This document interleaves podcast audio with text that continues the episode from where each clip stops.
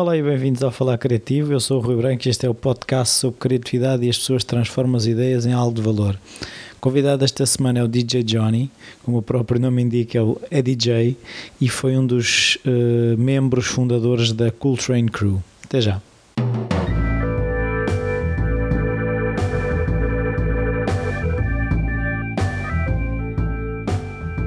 Olá Johnny, obrigado por esta oportunidade. Olá Rui. Um, a primeira que eu, pergunta que eu costumo fazer é se na tua infância a criatividade estava presente de alguma forma, se havia artistas na família, hábitos culturais, um familiar em engenhocas, esse tipo de coisas. Um, não propriamente. O meu irmão mais velho uh, um, era DJ. Se calhar a, a coisa mais próxima é ao, que tu, ao que tu perguntas. nós em casa sempre fomos. Uh, bafejados por cultura pelos meus pais. Eh, eu lembro-me, eu ainda sou do tempo de não haver televisão.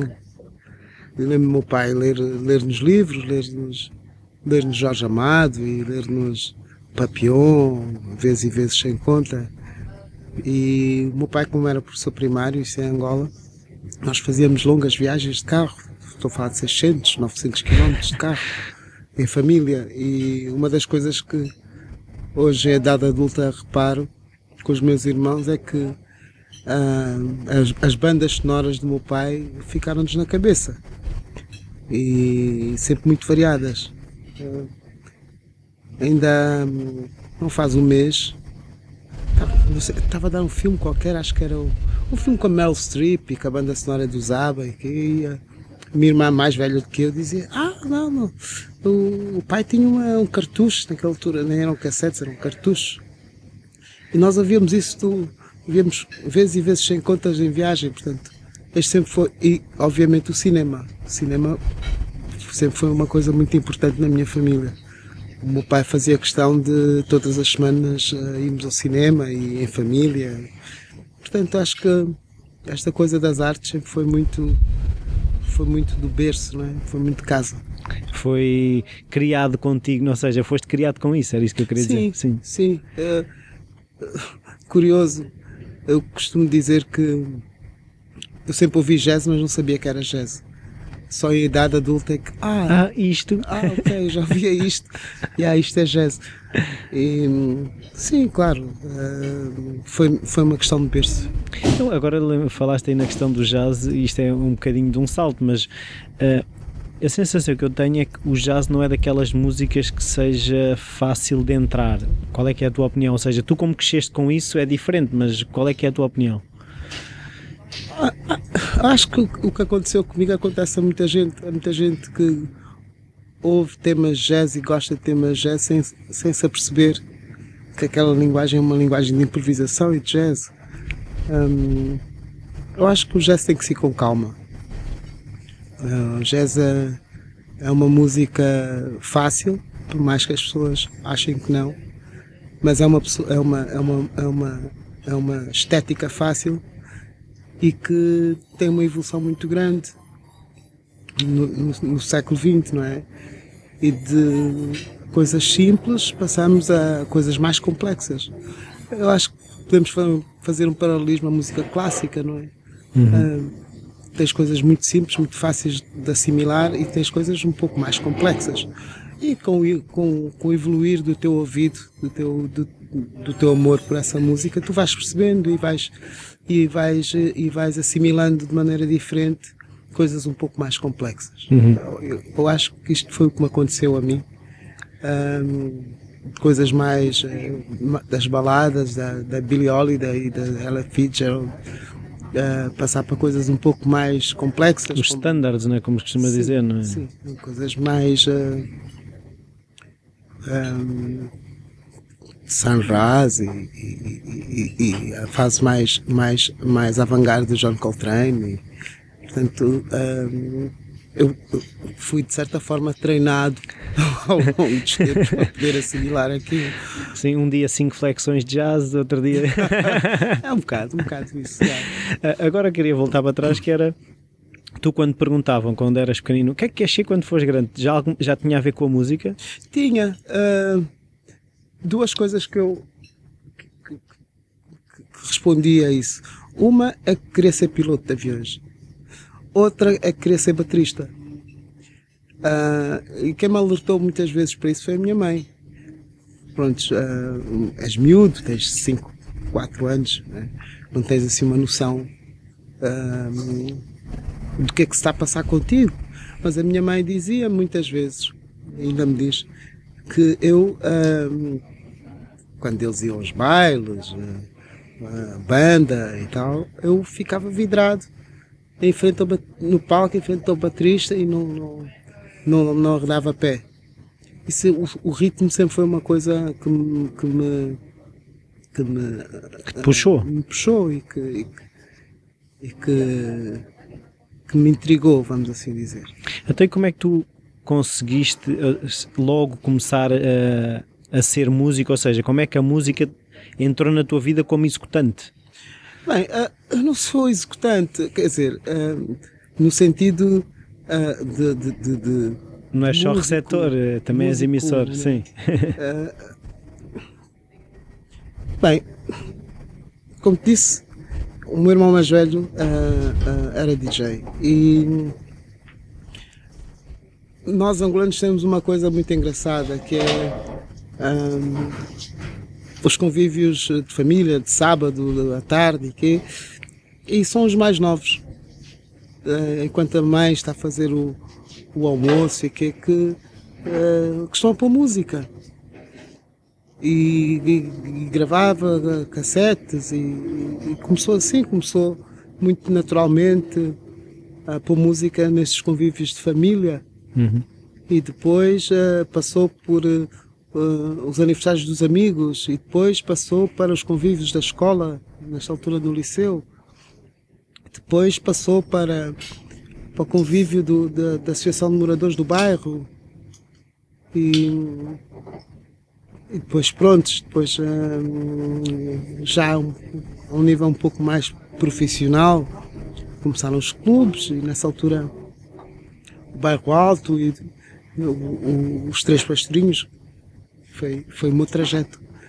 Um, eu já comprava muita música desde, desde muito cedo. Um, eu quando fiz 18 anos a minha mãe ofereceu-me uma aparelhagem. Uh, eu já consumia muita música nessa altura e hum, uma vez uh, chego aos pastorinhos, aos três pastorinhos, e identifico-me com a música que passavam ali, passavam Santana, o Abraxlas e, e depois passavam Snap e depois passavam, quer dizer, havia ali um, um, um, uma abertura musical muito grande. E eu já estava assim um bocadinho com os copos. Virei-me para, para, o Eduardo Marques e disse olha, eu gosto muito da música que passa aqui, vamos fazer uma coisa, eu gostava muito de pôr música cá e se vocês gostarem, vocês pagam-me. Se não gostarem, não pagam. Não me deixam entrar mais. e barram-me à porta. Pois, e foi, foi, foi, foi, foi gratificante porque encontrei pessoas que gostavam, viram ali qualquer coisa. Ontem, anteontem, estava com o Hernani do, do Targos e do, de Noites Longas, que ele dizia-me: eu e o Eduardo fomos os primeiros a olhar para ti e a dizer, fogo, isto, isto tem valor. E foi um bocado isso, quer dizer, se é a aposta desses mais velhos, uh, não, não, eu não existia como, como artista, né? Uh, porque para mim eu sou um disco jockey, sou um DJ, eu passo a música dos músicos, não é? eu, eu não sou, eu não sei, eu não sei executar uma escala, eu não sei ler uma pauta. Eu acho que para me auto a, a proclamar, assim, como músico, eu acho que estas coisas são importantes, são coisas que eu não faço. Tenho sensibilidade? Sim, tenho, e, e que se colaboro com músicos, sim, colaboro, e, e se, e se já, já, já, já estive num estúdio a gravar? Sim, já, mas acho que isso não, não, não justifica o dizer que sou músico. Hum, acho que músico tem uma data de premissas que não são nada simples e requerem muito trabalho e muita dedicação. E tenho muito respeito por eles, por isso não, não me considero um músico. Mas nunca tiveste a curiosidade de precisamente arranjar uh, esses conhecimentos, isso tu estás a dizer, uma, uma escala, ler uma pauta, esse tipo que nunca houve essa curiosidade de entrar por aí? Uh, talvez sim, talvez por um pouco de preguiça, ou mesmo o, o a, a comfort zone, vamos assim dizer. Uh, eu gosto muito pôr música e, e, e o meu prazer é mesmo esse, é, é, é, é misturar músicas e, e, tentar fazer uma coisa nova a partir, a partir, a partir disso.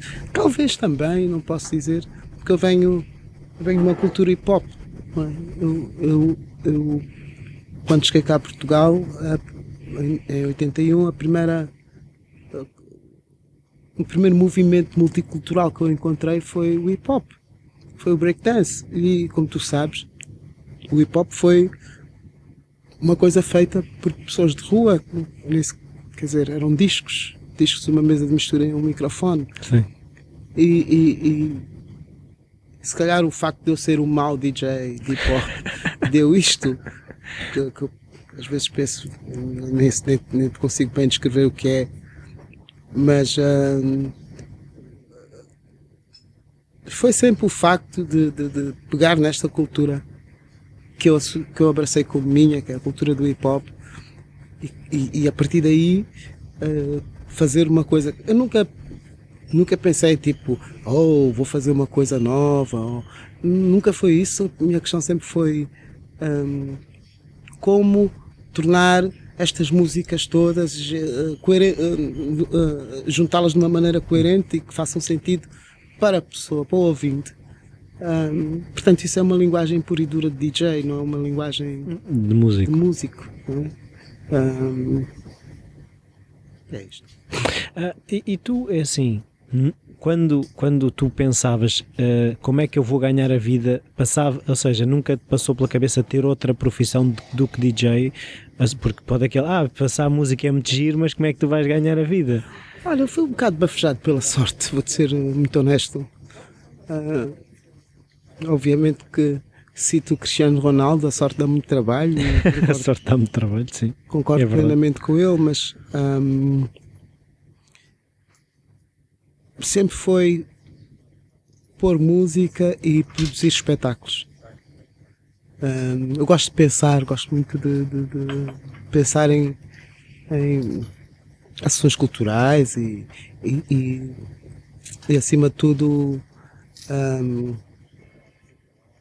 uh, coisas, coisas audazes, não é? Um, não é à toa que eu sempre tive ligado a coisas uh, que, ao início eram consideradas marginais. Começo pelo hip hop, passando pelo jazz, passando pelo drum and bass, um, um, todas estas estéticas sempre foram um, consideradas uh, pontos sem, sem, retorno ou sem saída. eu acho que é essa, essa, essa procura é que, é, que, é que me interessa realmente. É, é, é coisas que tu acreditas e que, e que, e que sabes que são que vale a pena lutar por elas. Então hum, sempre foi esse, esse registro, não é?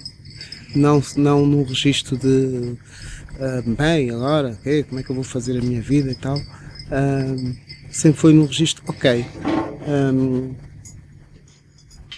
É quase um efeito dominó da tua vida, não é?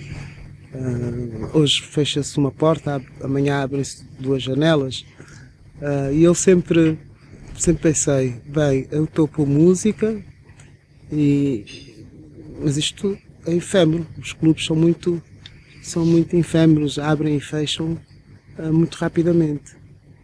E eu sempre pensei que eu não poderia estar nunca uh, sentado à espera de um, de um telefonema de um gig. Sempre pensei que eu teria que parar, pensar, eh, perceber como é que eu poderia executar e ir à luta. Portanto, o meu ganha-pão sempre foi muito na marra, sempre foi muito de, de, de, de tentar uh, produzir as minhas próprias coisas, uh, fazer junções de pessoas e que acreditam que acreditavam nas mesmas coisas e, e tentar com que, que essa união um, fosse de vias de facto, quer dizer, que se, que se conseguisse materializar algo e felizmente uh, isto tem acontecido. Portanto, uh, só tenho que agradecer ao Cosmos de me ter bafejado com essa sorte. Uh, nesse sentido, eu queria perceber, tu estiveste desde o início na Coltrane Crew, como é que surgiu a Coltrane Crew? Olha, o Vitor Blanciano, uh, que é um dos membros fundadores desse coletivo, uh, escreveu na, na sinopse uh, que a Coltrane Crew existe para que através da música se possa, como é que é? Que através da música se possa expor outras formas de dance music. Eu acho que isso ainda hoje é uma, é uma realidade. Nós, aquilo foi um, quase um grito de liberdade, quase um, um manifesto anti-Dantas, um, porque vínhamos, vínhamos de um, de, um, de um período em que a música eletrónica como música de dança já estava implementada.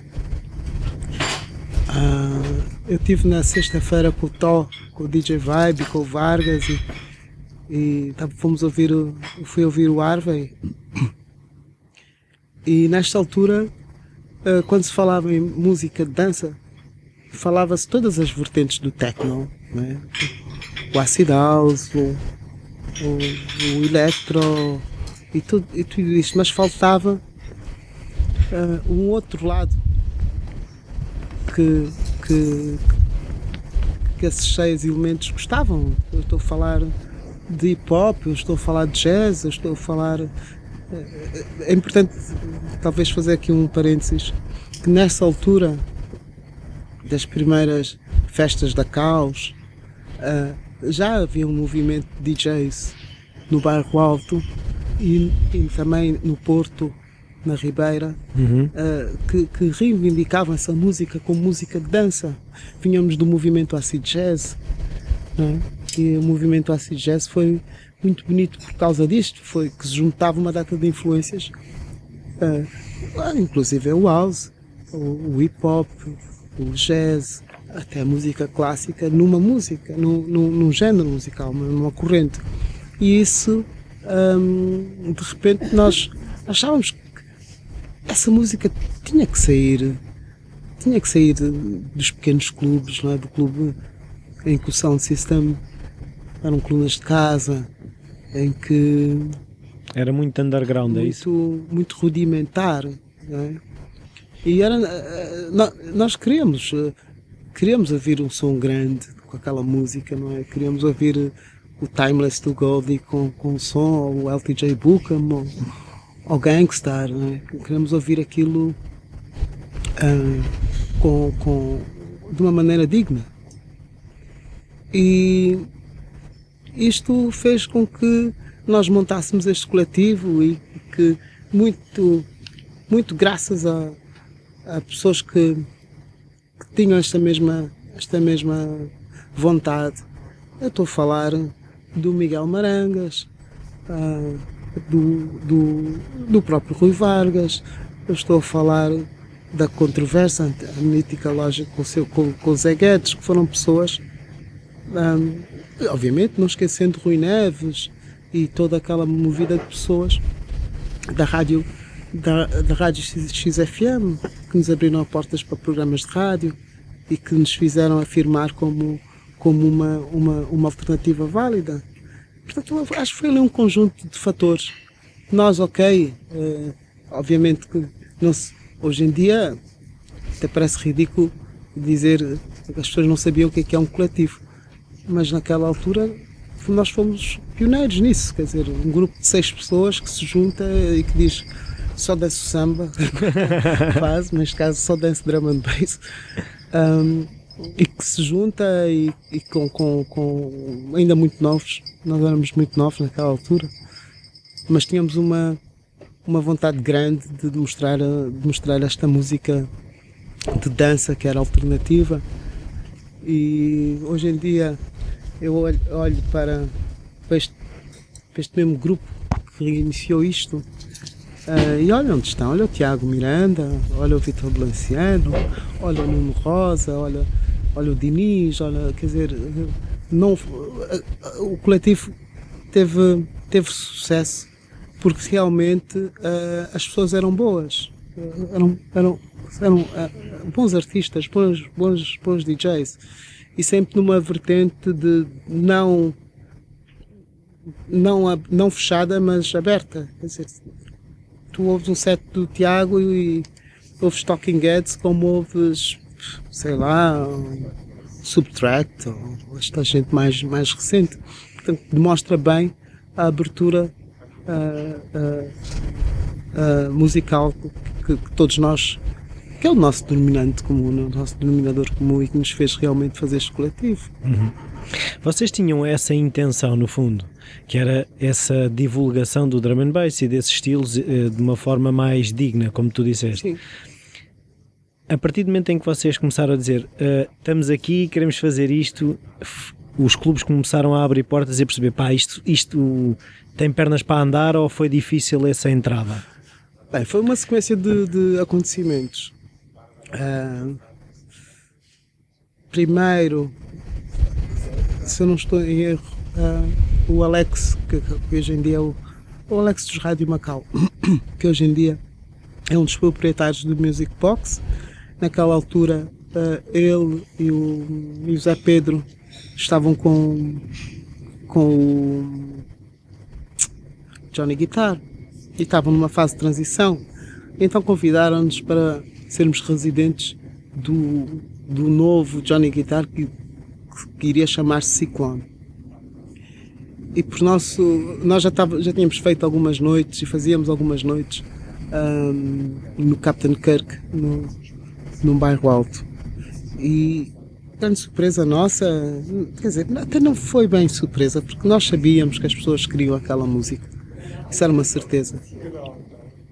Isso, nós vamos falar, uh, uh, aquilo é um boom, uh, fila à porta, muita gente sem perceber muito bem o que, é que estava ali a passar. Depois também aparece a Expo 98, que me convida para ser curador durante uma semana da Praça, da Praça Sony, através do Bonifácio Rodrigues, através do, do Fernando Pera.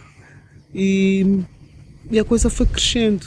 Nós fomos, fizemos a, a abertura da, da Expo 98 no, no no armazém Abel Pereira da Fonseca e deram-nos uma sala, quer dizer, começamos a ter, começamos a ter uh, uh, uh, exposição, vamos assim dizer. Com a tal dignidade que queriam desde o início, não é? Sim, sim. talvez hoje olhando para trás. Não, não sei se não foi rápida demais mas também estávamos a ser muito uh, apoiados por uma parafernália de discos que eram incontornáveis. Uh, primeiro álbum dos For Hero, Fotec, uh, Ronnie Size com o Represent, havia ali uma data de, de coisas que anunciavam esta estética nova que nós estávamos a defender. Uhum. Portanto, havia uma, uma legitimidade um, em contratar-nos. Pois, quer dizer, o que, é, que é que se tinha mais? Tinha-se a Norte, tinhas o Nuno Forte, tinhas o Tilinhos, uh, tinhas o Alex FX uh, e pouco mais. Não, uh, então nós começamos a, a ter realmente um, força e depois a, as revistas da especialidade também falavam, porque não havia mais nada também para falar. Quer dizer, lembro da, da, revista Dance Club, um, eu, eu próprio a, a, meteram uma nova classificação nos prémios da Dance Club, DJ Drum and Bass, eu próprio fui nomeado ao melhor DJ Drum and Bass da altura, fiquei em segundo lugar, ficou em primeiro lugar o Nuno. Uh, portanto, havia ali uma movida a acontecer e que eu acho, acho que, felizmente, um, os mídias perceberam que era importante haver esta, esta nova vaga, esta nova corrente. Porque sempre fomos muito ligados ao mercado uh, anglo-saxónico. É? E, e, era, e era que vinha, não é? O Mercury Prize do, do Represent, o Timeless do Gold, quer dizer, havia, havia realmente uma grande curiosidade para esta nova estética. E então, uh, daí eu perceber que nós entrássemos assim tão facilmente, íamos para festivais, a Caos também interessava muito uh, mostrar uma outra vertente, porque uhum. uh, eles, e bem, e, e consideram-se bem, uma editora de dance music, não uma editora de um género musical específico. E isso, isso, isso fez, fez com que as coisas andassem um pouco mais depressa. E, e, e, às vezes o andar depressa acabamos por cair. Um, tu estavas a falar que se calhar foi depressa demais. Deram alguns tropeções, foi isso? Ou fosse, não chegaram a cair, mas. Uh... Sabes, um, é muito importante uh, termos noção do, do que nós queremos fazer. E. e um, como é que eu te vou colocar isto? Também foi um período intenso nas nossas vidas. Nós estávamos na fase da mudança pessoal. Crescimento né? pessoal. Crescimento pessoal. Isso, isso são muitas, muitos pontos de interrogação dentro de nós próprios. E eu acho que durou o tempo que durou. Penso que poderia ser melhor. Uh, erros nossos daqui e dali e, e, e, e queremos, e queremos às vezes dar passos mais, mais rápidos que a nossa, nossa própria perna, ah, grandes expectativas que depois na realidade não, não são, altas bocas de irmos tocar e não, e não recebermos, tudo isso depois influencia. Mas quer dizer, hum, andamos depressa demais? Sim, andamos andamos. Poderíamos ter feito as coisas de outra maneira? Sim, poderíamos. Um, mas quer dizer, isto isso é como discutir o sexo dos anjos. Isto sou eu a dizer que, Sim. Olhando para trás, fomos rápidos demais e se calhar a verdade é que nós apenas acompanhamos o sinal dos tempos. E tu conseguiste retirar ensinamentos dessas coisas, seja para situações futuras? Sim, sim. Sentes, sentes isso, que aquilo, o que não correu bem, tu nas outras vezes já estavas mais preparado? Sim, mas olha, isto é como um jogo de futebol. Tu preparas-te a semana toda para jogar e até vais jogar com um clube que supostamente é mais baixo do que o teu escalão e eles ganham 2 a 0 ou 5 a 0. Percebes? Há uma data de, de nuances e questões te fazem não ter certezas. Uhum. Mas claro, a vida é uma aprendizagem e tu uh, mal seria de nós se nós não, aproveit, não aproveitássemos ou não, não, não, não, aprendêssemos com o nosso passado, não é? Mas como diz Lavoisier, tudo se transforma. Claro. É? Tudo se transforma. Hoje em dia tenho um know-how uh, que não iria ter se não tivesse caído nestes erros e, e, e não tivesse aprendido com eles. Eu acho que posso dizer o mesmo de, de toda a gente que trabalhou neste, neste coletivo. Claro. Até e o que é que veio a seguir ao Coltrane Crew? Qual foi uh, o teu projeto seguinte? Uh, bem, um, como coletivo, hum, eu fiz para aí uns um, dois, três, quatro coletivos. Uh, depois do, da Coltrane Cru, eu tinha outro em paralelo, uma coisa mais reggae, que era o Funkamba Reggae, que ainda existe. Uh, eu uh, depois debrucei-me mais no jazz. Um, ok, o drum and era uma realidade, já não sabia quantos DJs existiam, nem quantos gajos a fazer música, e eu um, virei-me mais virei mais para o jazz e, e, e, e tentar eh, perceber e, encontrar pessoas que, que quisessem dar um, um, um salto a, a, uma, a, uma, a, uma, estrutura que, que me parecia a mim demasiado de sofá em uhum. Portugal. Um, jazz era considerado música de velhos quase. De uma elite, não é? De uma elite, não é? Não posso ser velhos porque muita gente está a ser formada no ato nessa altura. Mas hum, eu sentia falta deste hum, deste intercâmbio, vamos assim dizer. Do cruzamento entre coisas. E as outras músicas. Nessa altura ouvia projetos que eu considerava muito válidos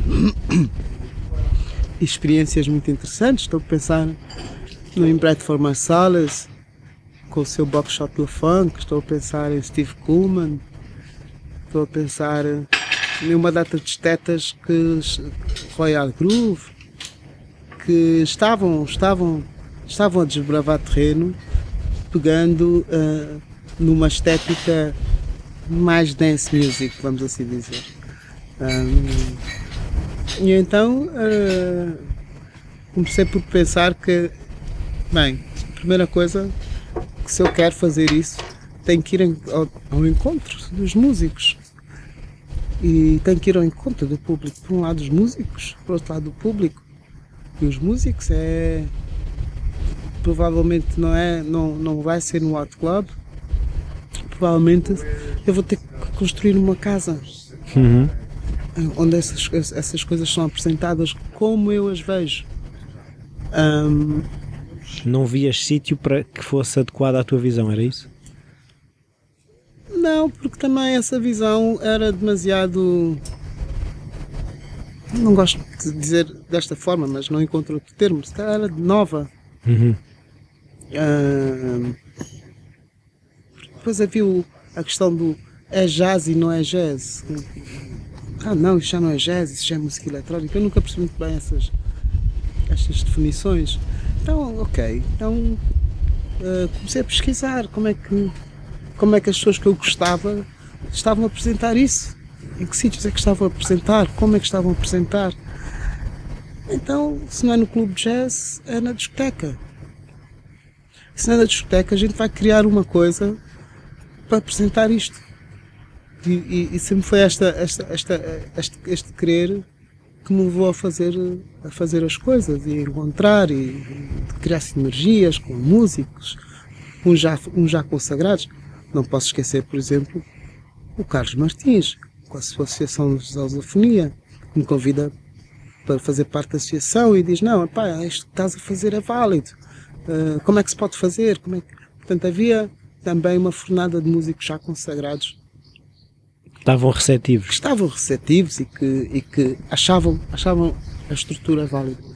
E depois discos, quer dizer, a, a Blue Note lança os, os S3, que é um, torna-se uma banda pop, o Guru faz o disco Jazz Matese, eh, com, com Donald Byrd, com, com monstros consagrados, Freddie Hubert, né? com, com, e depois havia também, eu lembro-me de um disco que sempre que se punha em cima da mesa em discussão arranjava grande confusão, que era o disco do Bop do Miles Davis, o último disco isto não é jazz, isto é outra coisa, não sei, mas eu, eu perguntava sempre, mas que, coisa, que outra coisa é esta? E, e, essa pergunta ficava sempre no ar com um pouco sem resposta. Não, há temas que ele não gravou e já são, já são overtakes e que, mas, tudo bem, mas se isto não é jazz é o quê? Não é?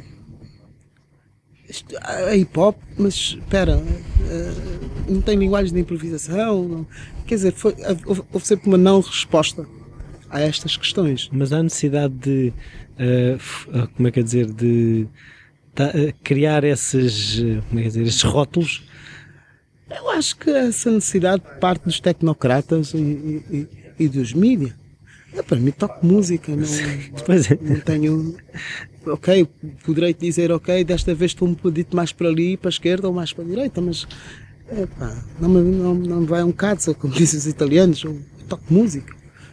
E, e à medida que vou, vou avançando na minha idade e, e tenho a oportunidade de conhecer pessoas uh, que para mim são ídolos, uh, a direção é a mesma, tocam música, são sentimentos, não é? E quando tu tens a noção de que tu estás a, estás a, estás a, a jogar com sentimentos e a, e a, trabalhar com sentimentos, tudo muda na tua cabeça. É? Às vezes estás mais agressivo, às vezes estás mais. E se conseguires escrever isso com a música gravada ou, ou tocada, eu acho que isso é que é o mais, o mais, o mais uh, bonito uhum. e o mais honesto. Mas, por exemplo, quando agora estava a pensar, quando tu estás a fazer um set, tu essas emoções pensas mais um, no público que estás à espera ou um bocado um mix entre aquilo que tu estás a sentir, essa questão das emoções, esses sentimentos que, pá, agora estou numa fase um bocadinho mais agressivo, uh, se calhar o som que eu vou passar é mais agressivo, ou como é que, como é que tu fazes essa gestão? Olha, um, é um misto dos dois. Um, muito que me rodeia, muitas horas em que toco e muito o estado de espírito que, que a audiência me transmite. O meu não é assim tão importante. O meu não. Já me aconteceu estar completamente em baixo e não sei quantos, não sei quantos, e fazer um set completamente alegre e eufórico. Porque a energia que as pessoas transmitem leva-te leva-te aí. Eu, uh, eu sou influenciado pelo, pelo que me rodeia. Uhum. Se, eu, se eu estiver a tocar, uh, como como nos encontramos no outro dia na Ribeira das Naus e, e ver aquele pessoal da cidade e, e, o, e, o, Rio e ter chegado a Lisboa praticamente no mesmo dia. E, pá, ok, dá-me para tocar um farol Sanders que toca uma música que tem a ver com o oceano, com o oceano por exemplo. Uh, mas uh, também pode acontecer apetecer-me logo entrar com uma, uma faixa de dance music, porque as pessoas que lá estão à frente assim o exigem. Portanto, é sempre um bocadito na hora. Uhum. Tudo bem, tu até preparas umas coisas em casa e até fazes sequências e tal, mas é, é, é, é no momento do jogo que tu sabes se vais fazer um chapéu guarda-redes ou se vais entrar pela, pela baliza dentro com a bola. Quer dizer, não, é, tens, tens, que ser, tens que ser sensível ao que te rodeia. Se queres fazer uma coisa honesta, não é? Senão fazes, gravas, gravas o set em casa e depois um CD a tocar. O CD a tocar e fez, estás a mexer na, na mesa de mistura, curti muito. Como já vi muitos vídeos aí. Sim, sim. E, mas acho que não. Mas, não, é a minha, não é a minha praia. Mas tu normalmente quando preparas, eh, preparas eh, eu hoje está-me a apetecer tocar isto e levo também isto. Quando tu, quando tu vais para um sítio, o que é que tu levas? Basicamente Bem, é um bocado por aí. Isso é uma pergunta do passado. E vou-te explicar porquê. Um, eu quando comecei a pôr música, vinil, eu estava limitado, eu tinha duas malas de 75 discos, 100, 150 discos, era mais ou menos um set para uma noite. Um, eu hoje em dia ando com 300 mil músicas quando vou tocar. Tudo mudou. Eu tive que reaprender a pôr música. Desde, desde esta revolução informática. Um, quando passei a, a, tocar com o computador, um, eu perdia-me. Tinha que levar sempre um bocadinho de vinil, porque a escolha era, era demasiado vasta. Podia ser tudo, não é? Sim. Hoje em dia já é, já é diferente. Uh, às vezes preparo, quando são coisas mais delicadas, preparo, faço uma. Um, sei lá, vou tocar, vou tocar duas horas, preparo 48 horas. Porque aí já é um bocadito. Já, já, já tenho um briefing. Uhum. Olha, Johnny, vais tocar aqui, as pessoas gostam mais disso, ok. Então, se você tem mesmo uma coisa muito séria, passo uma semana ou duas a perceber e deixo o computador em shuffle. Ah, esta vale a pena. Portanto, vou escolhendo. E depois, mediante essa escolha, estou no meio, no meio da seleção, uh, penso numa coisa completamente fora que nem sequer estava ali, mas está no computador, portanto, é a mesma coisa. Então funciona, funciona um pouco assim. Acaba por ser mais orgânico sendo digital, é isso? Hum, bem, são duas coisas distintas. tocar música é tocar música, ponto final. Ah, mas ah, tocar com, com vinil é, outro, é, é, é outra história. Tu tens, tens a parte física, não é? Tens, tens, tens a parte gráfica que te ajuda imenso. Estás ali, procuras e vês a capa, nem sequer. Quer dizer, o nome vem como um fator secundário. Tu vês a capa, já sabes que é aquele, que ele diz que tal. Associas. É a terceira música do lado B. Ah, no computador é, é, é mais. hum, tens que saber o nome da música. Aquilo é um fecheiro, não é? É um ficheiro. E se não souberes o nome do ficheiro, não vais conseguir encontrar no meio de 300 mil temas. Claro. Portanto, tens que, para mim, que venho do analógico, eu tive que reaprender a fazer isso. Tive que ter. Nós sempre marcamos músicas. Nós, no vinil, com a caneta, marcávamos o nome da música, ao lado, ao lado ou um autocolante. Ou... Havia sempre uma sinalização dos temas. Ah, então, eu tive que reaprender a sinalizar os temas.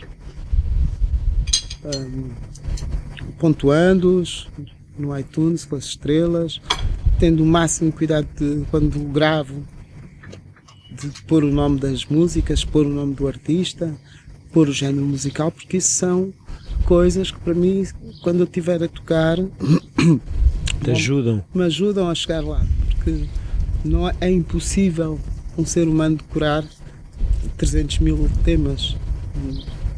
Pelo menos eu, ou é autista, como o Rain Man, ou então acho muito complicado. Minha, ah, portanto, pá, começas, começas a reorganizar ah, o teu modo de aprender, a tua forma de pôr música, a tua forma de pesquisar, a tua forma, a tua relação com, com, com esta música digital que, que ainda é muito, ainda tem muita coisa a acontecer. Tem o cloud ainda, ainda vai complicar mais.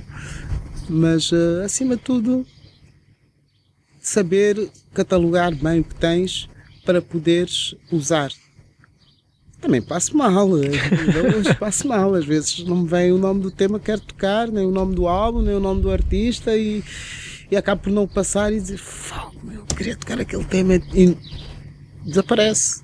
Desaparece completamente. Depois, uma semana depois, quando tu menos esperas, ele, olha, E não tens a tentação de pre- preparar eh, mais, ou seja, nesse sentido de já ter a tal listinha e vais seguindo a lista? pá, já, Ou gostas desse lado de, até da hora? É assim, obviamente que se prepara. Mas sim, mas o que eu estou a dizer vais- não é uma coisa rígida, é isso que eu estou a dizer. Nunca é rígido. Para mim não é. Sim, sim. porque eh, tudo muda consoante as pessoas que estão à tua frente. Dar o exemplo. Dar o exemplo. Tu vais tocar a um sítio. O melhor exemplo é casamentos. Eu gosto de tocar em casamentos. Gosto de tocar em casamentos porque é um grande desafio. Tens uma, uma gama de faixa etária absolutamente brutal. Tens dos 7 aos, aos, aos 80. E, pá, e, e- é um E- grande desafio. E dos beba jogos. de chatos? Tens tudo, tens uh, o gajo que, que tens tudo. É, é, pá, tens mesmo tudo. E é um grande desafio. E eu quando vou, quando toco em casamentos, geralmente tenho uma conversa com os noivos, o que, que é que tu gostas? Ah, tudo bem. Eu até preparo isso. Mas quando vou executar isso, tudo muda tudo muda porque de repente tu tocas um, tema que até achavas que aquilo não ia dar E e começa a curtir. entra todo em histeria e tu dizes bem, então vamos seguir um pouco mais por aqui. Uhum. é?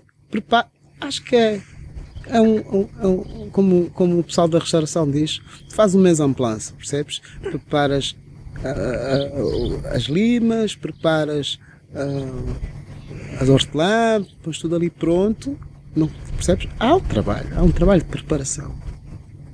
Mas eu não vou fazer seis caipirinhas e pôr no balcão, não, percebes? Não, tenho, tenho, tenho as minhas coisas preparadas para o que der e vier. Um bocado isso. Né? Ah, repara, de repente aparece-te um, tu estás, já me aconteceu muitas vezes eu estar a tocar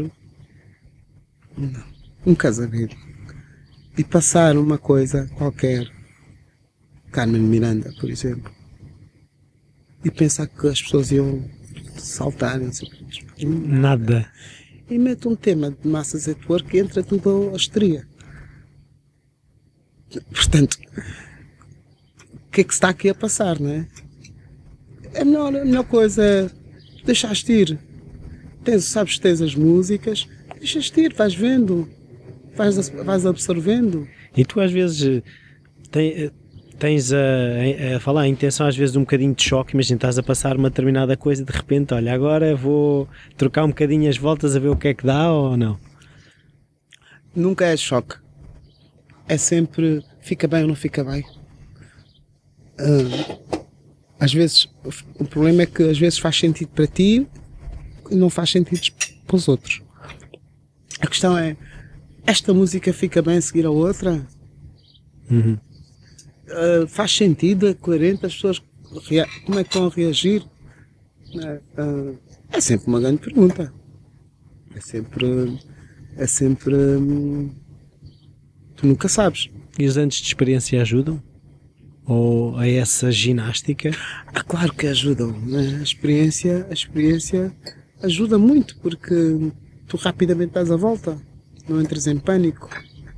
A experiência o que faz é deixar-te é, é, é deixar mais tranquilo, é, é as coisas sob controle, independentemente da situação em que te encontres. Isso é, para mim, isso é a experiência.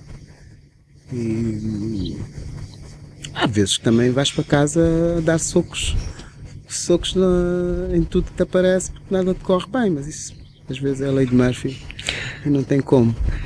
E, e, normalmente quando não corre bem, tu és daqueles que fica a pensar aquilo uns dias ou oh, está feito, siga? Ah, fico, fico a pensar uns dias. Ficas a matutar? Às vezes até meses. Meses. e isso, e, e isso ajuda-te na vez seguinte a estar mais atento ou uh, pensas o que é que eu posso mudar ou, ou sentes que aquilo acaba por não te ajudar? Porque muitas vezes, eu, pronto, eu falo, às vezes acontece-me a mim é um bocado essa de muitas vezes esse repensar das coisas não me traz nada de novo. No teu caso, como é que é? Acho que é sempre bom repensar nas coisas. Acho que é esse exercício de repensar nas coisas que te faz fazer as coisas de maneira diferente. Eu penso sempre, até, até nos que correm bem, quanto mais que nos correm mal.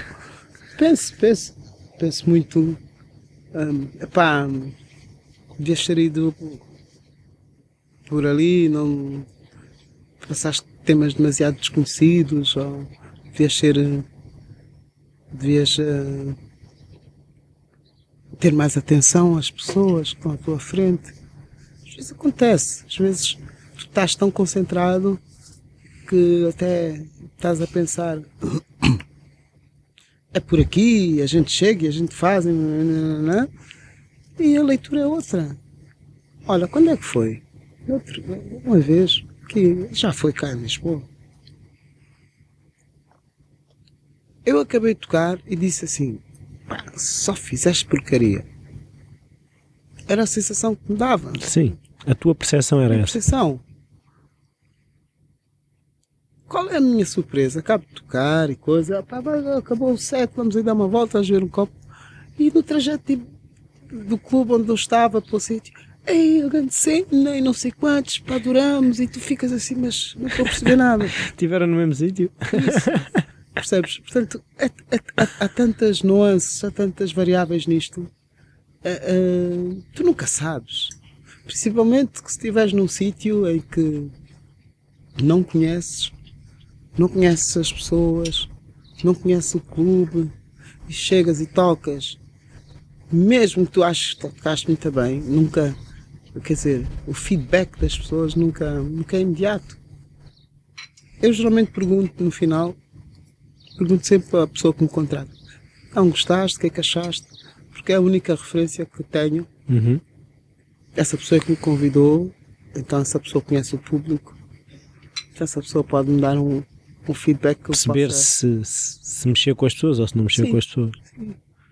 Eu agora queria perceber é, nesse universo de música, há sempre hoje em dia o problema que é que a música está sempre a aparecer mais e mais e mais. Como é que tu vais fazendo a gestão de gerir aquilo que já tens e o que está a aparecer e um bocado de forma é que uma música entra para a tua seleção?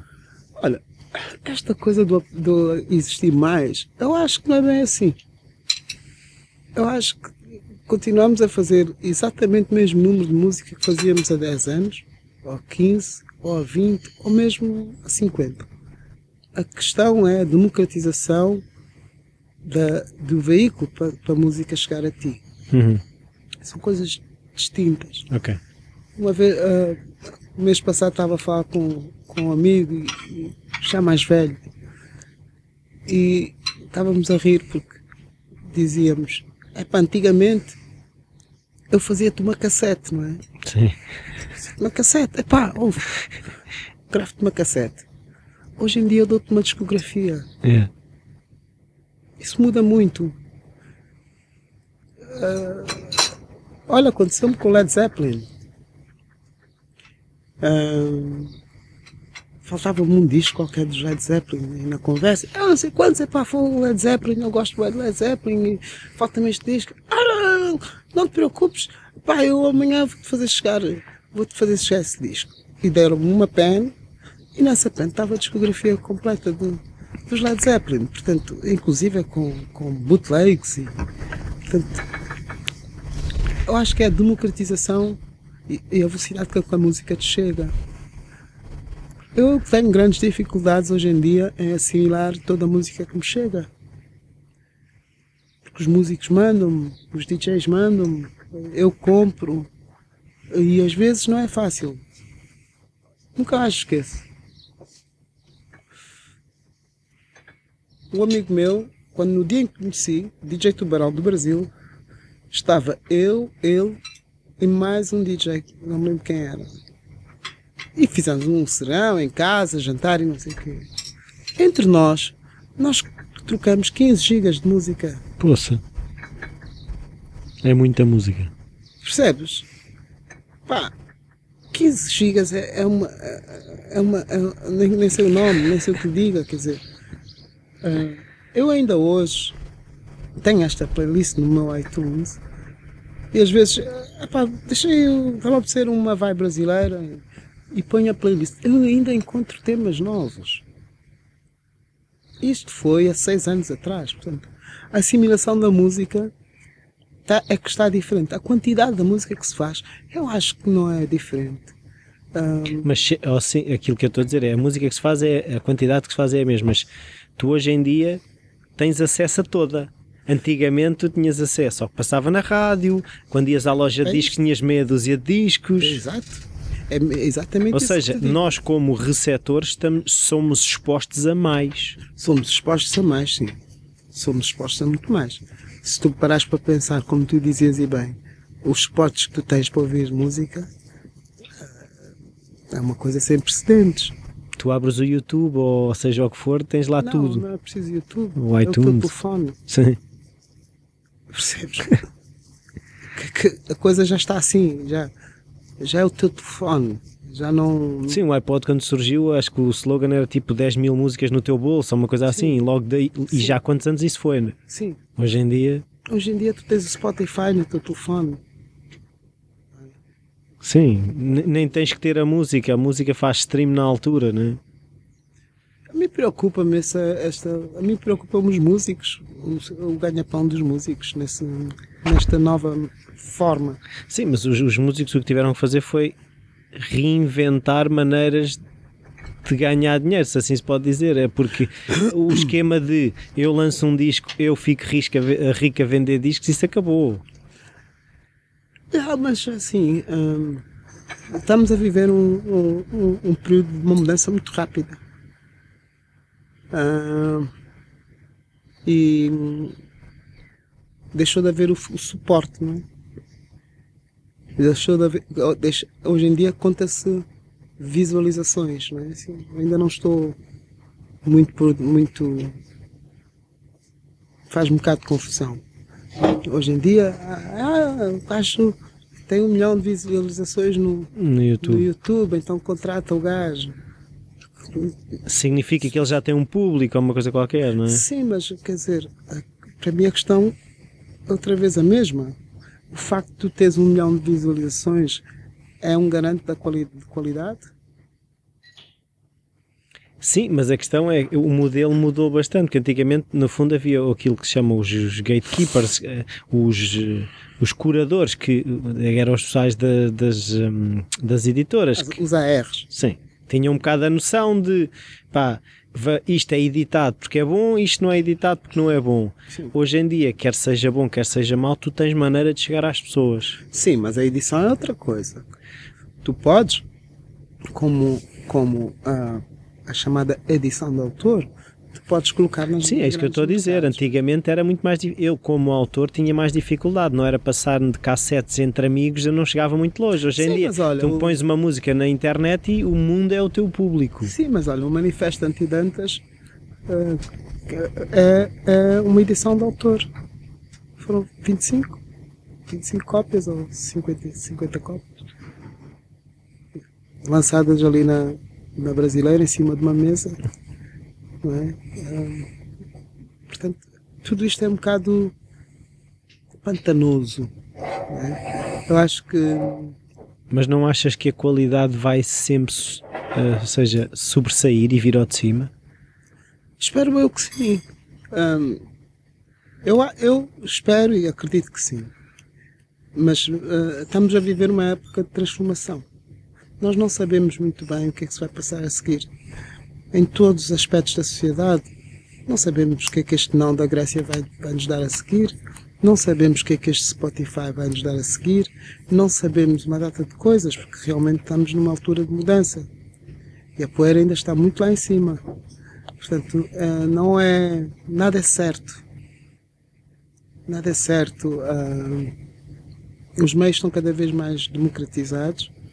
Bom, fantástico tu pegas no teu telefone, podes fazer um filme, mas hum, e o cinema conven convencional hum, tem os dias contados, como, como é, as grandes produções. Não vamos ver mais, não vamos ter hipótese de ver mais o Once Upon a Time in America, porque é caro demais. Hum, não sei. Sim, é, é uma. É assim, continuam a haver grandes produções, seja na música, seja no cinema. Uh, só que não, não tem exclusividade, não é? Mas olha, repara uma coisa. As grandes produções cinematográficas hoje em dia estão a fazer sequelas. Top Gun vai sair, Exterminator saiu outra vez, com o Schwarzenegger com 80 anos. Mas isso é falta de imaginação ou não? Cinema novo. Está onde? Nos festivais. Mas esse cinema novo tem produções à altura? Esta, estas, quer dizer, as grandes produções de cinema que nos deram os clássicos como E Tudo o Vento Levou e esse género de, de, de, de coisas, eu dava a sensação de estar, de estar a morrer. Quer dizer, Sim, mas se fores ver as grandes produções. De, de, de, ser, de ser audaz. Eles estão a ser audazes nas séries. Tu, se fores pensar, hoje em dia, muitas das grandes produções estão nas séries e não nos filmes. Pois, mas. Uh, a maneira de consumir é diferente hoje em dia, não é? A questão do, do, como estávamos a falar anteriormente, a questão de estares em casa e escolhes e vês aquele episódio ou vês aquele filme, todo, todo o ritual de ir ao cinema como tu ias com a tua família, as coisas mudaram. Quer dizer então que o cinema, como eu o conheço, está às portas da morte algum, o, o, cinema como tu o conheceste, acho que sim. Ok. Tenho pena. eu também tenho pena. Eu, eu, eu, não, eu não acredito que seja o caminho, porque uh, é muito diferente tu ires a uma sala de cinema em família do que estar cada um, um no telefone, um no iPad, outro na televisão a consumir aquilo. Não é a mesma coisa. Acho que é outra experiência. Acho que, acho que essa é a experiência de ver televisão, não de ver cinema.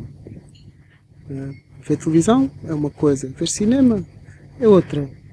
O facto de, de uma, uma sala escura e teres um Dolby Surround 6 e, e sentir aquela imagem daquele tamanho, e, isso é uma experiência que não é a mesma de eu estar confortavelmente no meu sofá ou num comboio a ver um filme.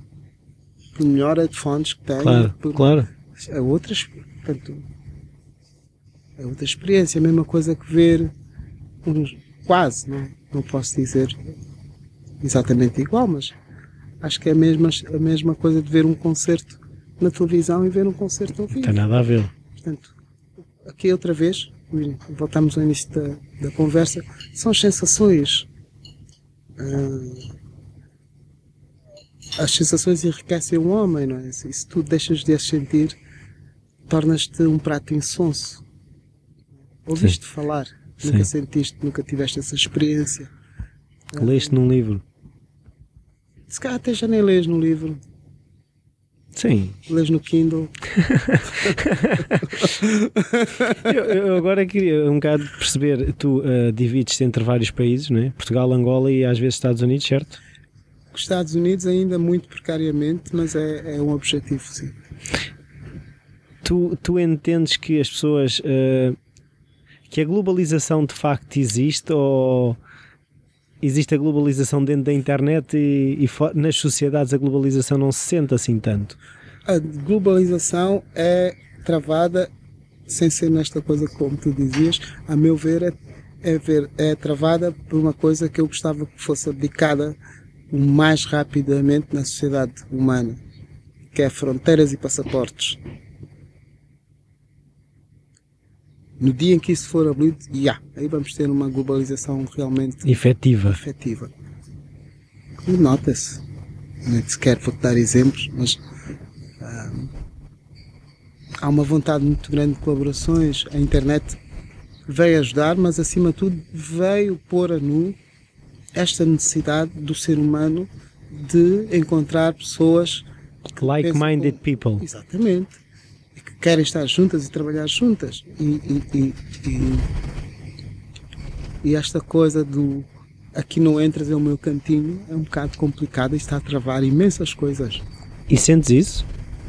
Eu tenho a sorte de ter dupla nacionalidade, tenho um passaporte europeu e tenho um passaporte ahm, angolano. Portanto, não, raramente peço vistos. Ahm, isso é uma grande vantagem. Mas tenho uma noção muito grande quando tenho que contratar músicos, quando tenho que. Pá, como é que é? Vamos ali, não sei o quê, eita, o visto, não sei o quê e tal. Quer dizer, há sempre uma, há sempre uma entrada. Mas o mundo está tá global e, e hoje em dia há uma injustiça ali e se houver um smartphone, o mundo sabe dessa injustiça. Claro. Isso é uma grande, é uma grande vitória da humanidade. Não posso prestar homenagem aos Ossages e, e, e, a, Wiki- e a Wikileaks e esse, esse género de pessoas que têm a noção deste presente e da importância da verdade. E, e, e- é exatamente por aí que se, que se deve ir. Eu também não posso nunca esquecer o que está a passar neste momento em Angola. Outra vez a situação dos preços políticos, que me faz lembrar o 27 de maio, que me roubou a minha a fornada de ouro dos músicos angolanos, Valdo David Zé, Sofia Rosa. E parece que estamos outra vez com este fantasma a pairar sobre nós. Mas há um grande defensor dessa liberdade, que é a democratização dos meios de informação. É mais fácil saber-se das coisas, não é? Sim, e, e- e apoiar coisas que tu acreditas, não é? Às petições, à... A partilha de olha, isto está-se a passar. Sim, a Primavera Árabe foi muito isso, não é? Todos nós tivemos essa consciência. Mais recentemente a Grécia, quer dizer, o que nos vinha como notícia real não era a, notícia real que o, cidadão comum fazia o reporte na internet. E, e isso fez com que o não ganhasse, acho que 60%, não é? E há uma celebração muito interessante, uh, coletiva europeia, de que nós ganhamos. Este nós, uh, o, significado deste nós, acho que é muito maior do que nós estamos a imaginar.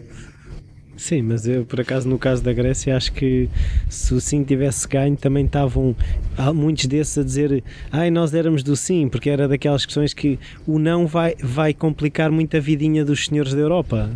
Eu sei que. Mas pronto. Bem, olha, esta coisa dos senhores da Europa uh, retirou 100 mil pessoas de Portugal. Esta coisa dos senhores da Europa tem muito que se diga, porque. Uh, como é que. Em Angola dizem uma, tem uma expressão: Gindungo no rabo do outro é refresco para mim. Claro. Eu acho que uh, ajusta-se plenamente esta, estes senhores. Uh, estes senhores da, do mundo e estes senhores da banca. Nunca lhes toca? Não, infelizmente não, nunca lhes toca. Olhemos, bem para, para o que aconteceu. Começo por, eh, pelo crash, não, o crash imobiliário nos Estados Unidos, um, que, se, que foi um, um cancro, né? que se alastrou para o setor automóvel, que, que essas pessoas cospem no acordo de Kyoto desta maneira. E pergunto, uh, quem é que foi uh, preso ou, ou, condenado com tantas instituições que temos, com o Tribunal da Haia, com todas essas coisas? Quem é que, quem é que sentou no banco dos réus? Falo um caso maior que foi a crise, a crise que nos deu, a nossa crise, começa nos Estados Unidos no setor imobiliário. Olhe para aqui, quer dizer, os escândalos que existiram nesta coisa do PPN, do BES, quem é que vai sentar? Quem é que sentou no banco dos réus? Ninguém.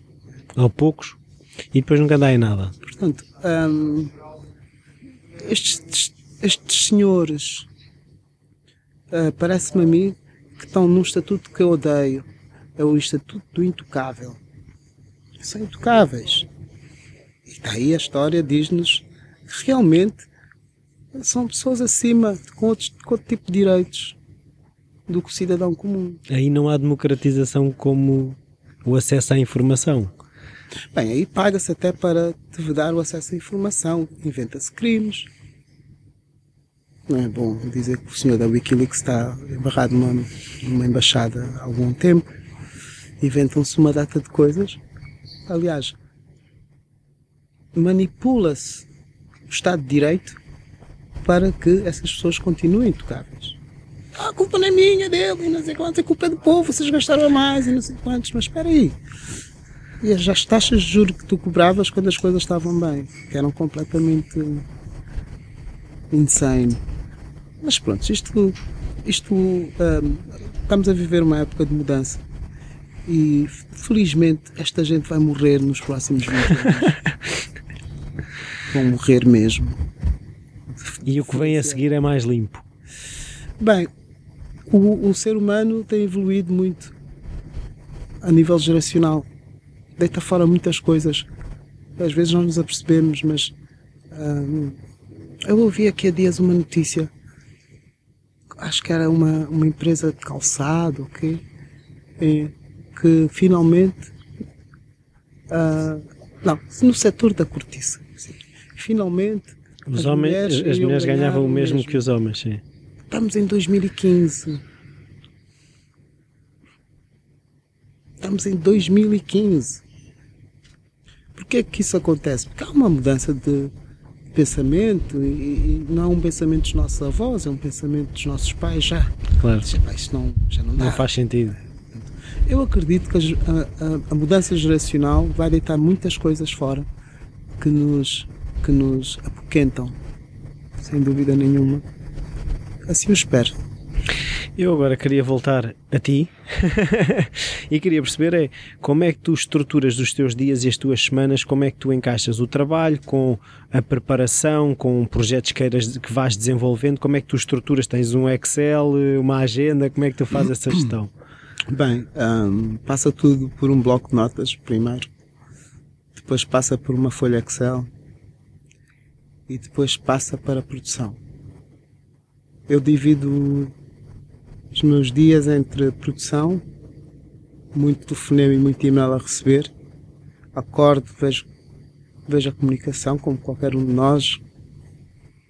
O que é que eu tenho que responder? Há coisas que estão pendentes, há coisas que ficam em, ficam a marinar e depois aparece a ideia. Quem me dera a mim ser. Ah, isto para fazer? Então, é. ah, isto não acontece assim. Às vezes tens que ir para a rua e é uma grande bedeira e, E perceber aquilo. e perceber aquilo. Mas voltando à tua questão, passa muito por eh, não deixar coisas para fazer.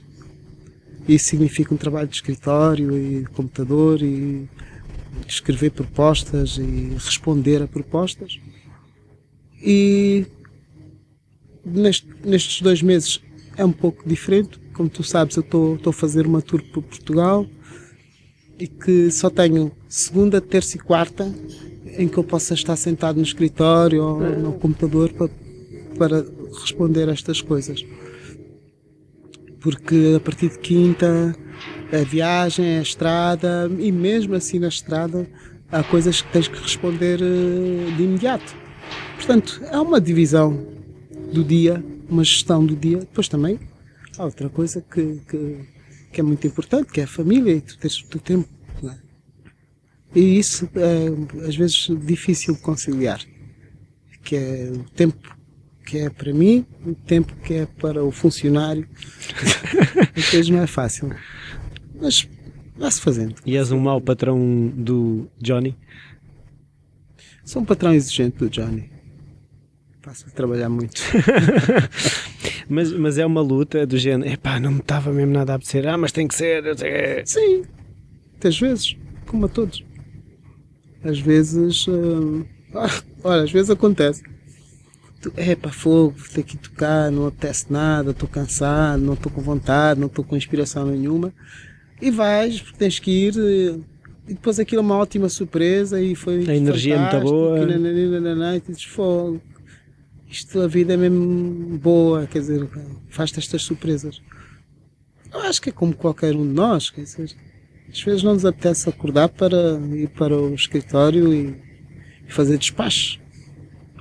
Uma coisa, mas uma coisa que eu agora estava a pensar é, tu és um- uma pessoa que está mais na noite do que no dia, ou seja, no sentido, o teu trabalho é mais à noite. Como é que tu depois, à noite, não te estraga o dia? Como é, que- como é que tu já encontraste de, de alguma forma um equilíbrio? Porque assim, tu também precisas dormir, como toda a gente. Como é que é? O teu dia não começa às 8 da manhã como a pessoa do escritório, começa mais tarde, começa normalmente a que horas? O meu dia começa quando tem que começar. Ah, É? Há dias que não durmo. E, e funcionas? Tem que funcionar. Responsabilidade. Há dias que sei que vou receber. Olha, dou-te um exemplo, muito engraçado. O facto de eu ter al- algumas coisas a acontecer nos Estados Unidos, o fuso horário, às vezes faz-me acordar às três da manhã para uma reunião ou faz-me, percebes? Portanto, se tem que se acordar, se tem que estar eh, desperto às 7 da manhã, so be it. Se tens que estar, eh, dormes a seguir, acaba a reunião, vais, vais dormir. Ahm, o facto de não ter horários não quer dizer que não haja responsabilidade. E, e mas o que eu estava a dizer é, no teu, ou seja, o teu corpo não há dias em que diz, epá, abusaste um bocado. Olha, ontem dormi o dia todo, por exemplo, porque a semana passada foi extremamente forte e pesada para mim. Então, quando tive hipótese de descansar como deve de ser, fiz. Enquanto se, não, se tivesse que ir para Madrid eh, às 6 horas da manhã, vai-se, dorme-se uma hora no avião, faz o que se tem a fazer, um bocado a ficar, sei quê, mas pá, assim que tiver, que tiver eh, oportunidade vou descansar. Há períodos, assim, há períodos muito intensos, há períodos mais calmos, e eu acho que tens de tirar vantagem, de saberes dosear as duas coisas. Ou seja, tu és bastante flexível com, ou seja, com o que vai aparecendo, é? com, ge- gerindo um bocado o esforço que é preciso naquele momento e perceber que depois a seguir eh, Sim, só tenho que o ser, de outra forma não, não, iria, não iria acontecer. Eu não tenho uma estrutura à minha volta que me permita dizer assim, ok, vai à frente, monta tudo. monta tudo, pá, depois vou apanhar um avião e vão buscar ao aeroporto. Às vezes até acontece. mas é one in a million. Portanto, tens que ser, tens que dosear bem, perceber bem o esforço, a alimentação também. Uhum. Pois, eu por acaso isso tenho cuidado, mas há muita gente que se esquece de comer. Está tão envolvida nas coisas que esquece. Esquece que tem que almoçar, que tem que jantar, que tem. Percebes? E isso é grande. Esse é o grande. É grande, grande medo. E tu, por exemplo, os teus projetos que tu disseste, tens coisas a acontecer nos Estados Unidos, tens esta turnê cá, tens coisas se calhar a acontecer em Angola. Tu tens necessidade de ir alocando bocados, tipo eu agora, pá, preciso de duas horas para trabalhar na coisa dos Estados Unidos, agora não, vou reservar uma hora, ou é o que vai aparecendo, olha, vai, agora faço um bocadinho. Pressão. Muita pressão. Porque, ok, imagina, uh, tens uma proposta para, para desenhar, um alinhamento para desenhar e bloqueias. Tens, um, tens até, imagina, hoje é segunda-feira, tens até sexta-feira para desenhar um, um alinhamento para um festival, um, sei lá, e só tens até sexta-feira para o fazer. Tens uma branca. Não consegues. Não ficas satisfeito. E até aí, como é que tu fazes? Bem, é uma corrida contra o tempo. Faz passo bem uns 10. Uns 10. Mas não, ou seja, não ficas parado. Não, fiquei preocupado. Porque o tempo não volta para trás, as coisas estão a acontecer. Mas vais fazendo na mesma, é isso? Vais fazendo e. e epá, deixo, já, até, até, até cumpre, mas não é o que não, não, não sinto. Vais, vais fazendo, vais fazendo, vais fazendo. Mim já me aconteceu. Um, chegar o dia da apresentação, não insatisfeito para a reunião com o que tinha. Quando me sento na reunião, tem uma ideia. E a coisa resolveu. Tens que pensar. Consegues defender essa ideia que apareceu agora que é fantástica ou esquece? Ou vais com a outra e depois logo se vê. É seguro. Isso são, são coisas que acontecem permanentemente. E, e, e, e mete medo. Mete medo que podes perder a proposta. E então essa. Nunca se torna fácil, é isso? Por mais Nunca situações dessas. Nunca é fácil. Olha, estou a viver agora uma situação como esta, tenho uma proposta para, para apresentar a sexta-feira e ando aqui a mastigar o que é que eu vou fazer e não, não, não, não, não, não. Portanto, nunca é.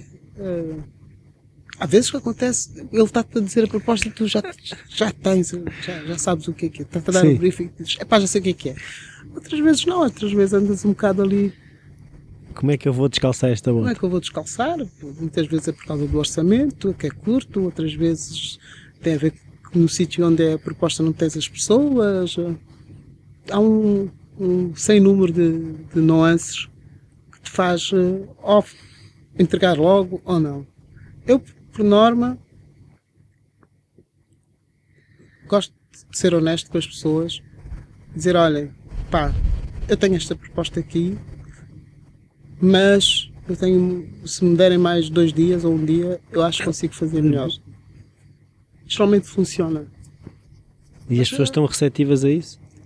Depende, de- depende se ele é o cliente final ou se é uma adjudicação, se há Uhum. realmente tempo. Os bons produtores geralmente fazem um, Tem uma folga. têm uma folgazinha e então podes aproveitar. E eu agora, para fechar, eh, como tenho fechado as últimas entrevistas, é um livro que seja importante para ti, ou que tenha sido importante para ti, ou que tu tenhas oferecido bastante. Notes of a Native Son do James Baldwin. Notes of a Native Son. do James Baldwin foi um livro. E porquê, já agora? Bem, ah, porque ele escreve muito bem, para começar. E também foi uma altura em que eu estava à procura de uma certa intelectualidade ahm, afro-americana.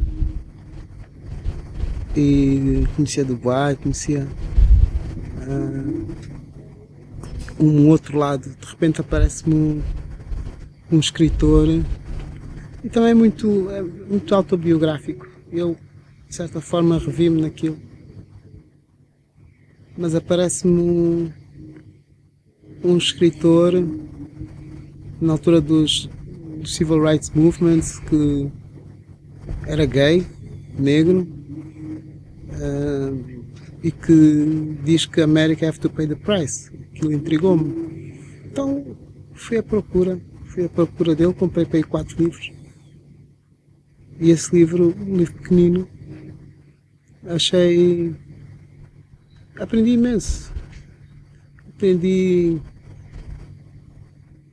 uma outra forma de, de, de, de, de expor dor e sentimentos profundos, como só ele, como só ele faz.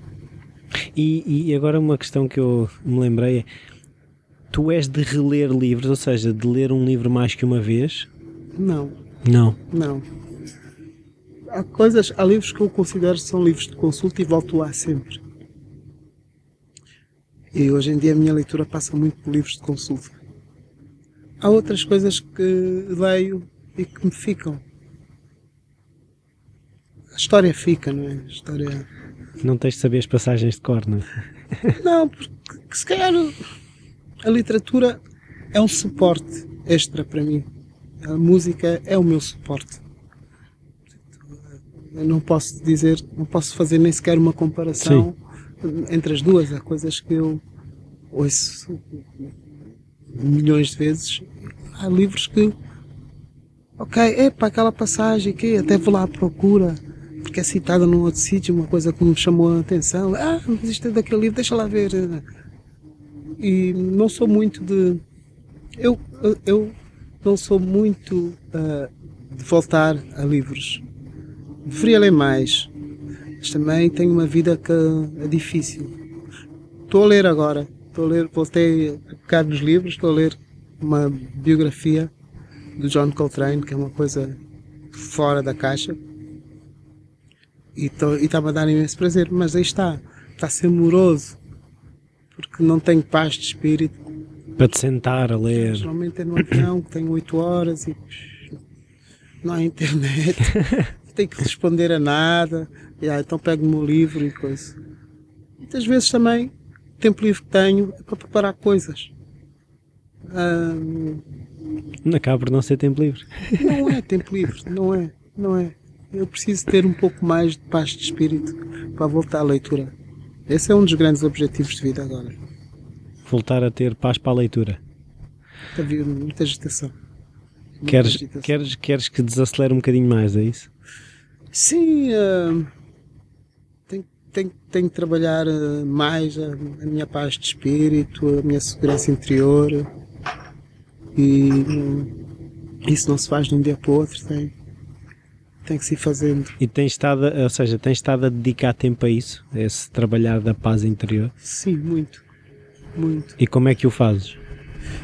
Olha, uh, trabalhando bastante, porque a paz de espírito significa, neste novo mundo, passa muito pela tua estabilidade financeira, uhum. passa muito por uma data de coisas que tens que trabalhar.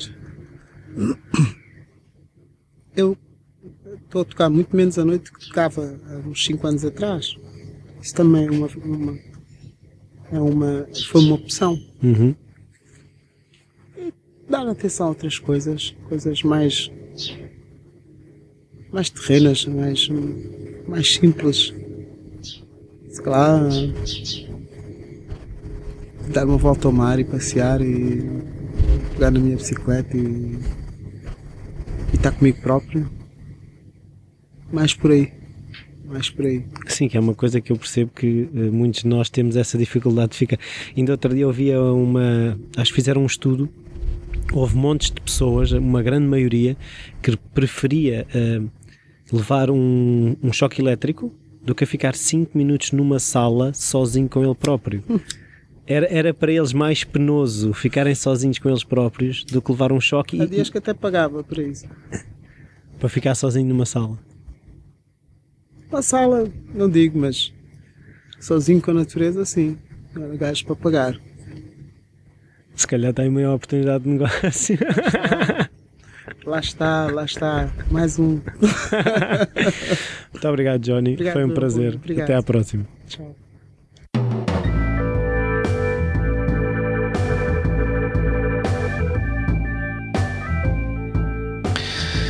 Bem-vindos de volta, espero que tenham gostado mais esta conversa. Uh, houve ali momentos que se calhar saímos um bocado da criatividade e andámos noutros assuntos, mas eu achei que hum, uma questão de coerência, que é o que eu tenho feito nos outros episódios, uh, deixei que a vida também faz parte da criatividade.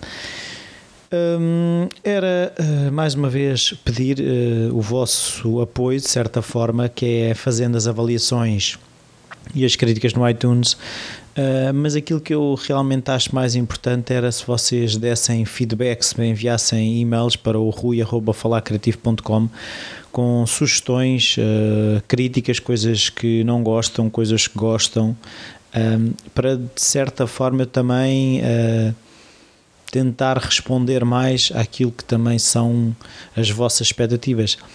Não dessa forma uh, deixar de, de, seguir aquilo que eu acredito que, que é o falar criativo, mas um, no fundo é ir tendo feedback. O feedback é importante para toda a gente e eu não sou exceção a newsletter do Falar Criativo já está a andar, já saiu o primeiro, este, uh, ontem saiu o segundo. E um, se quiserem subscrever, podem ir ao site e lá conseguem subscrever newsletter. Por esta semana é tudo e cá estarei à espera dos vossos e-mails para o e-mail rui.falacreativo.com. Até para a semana.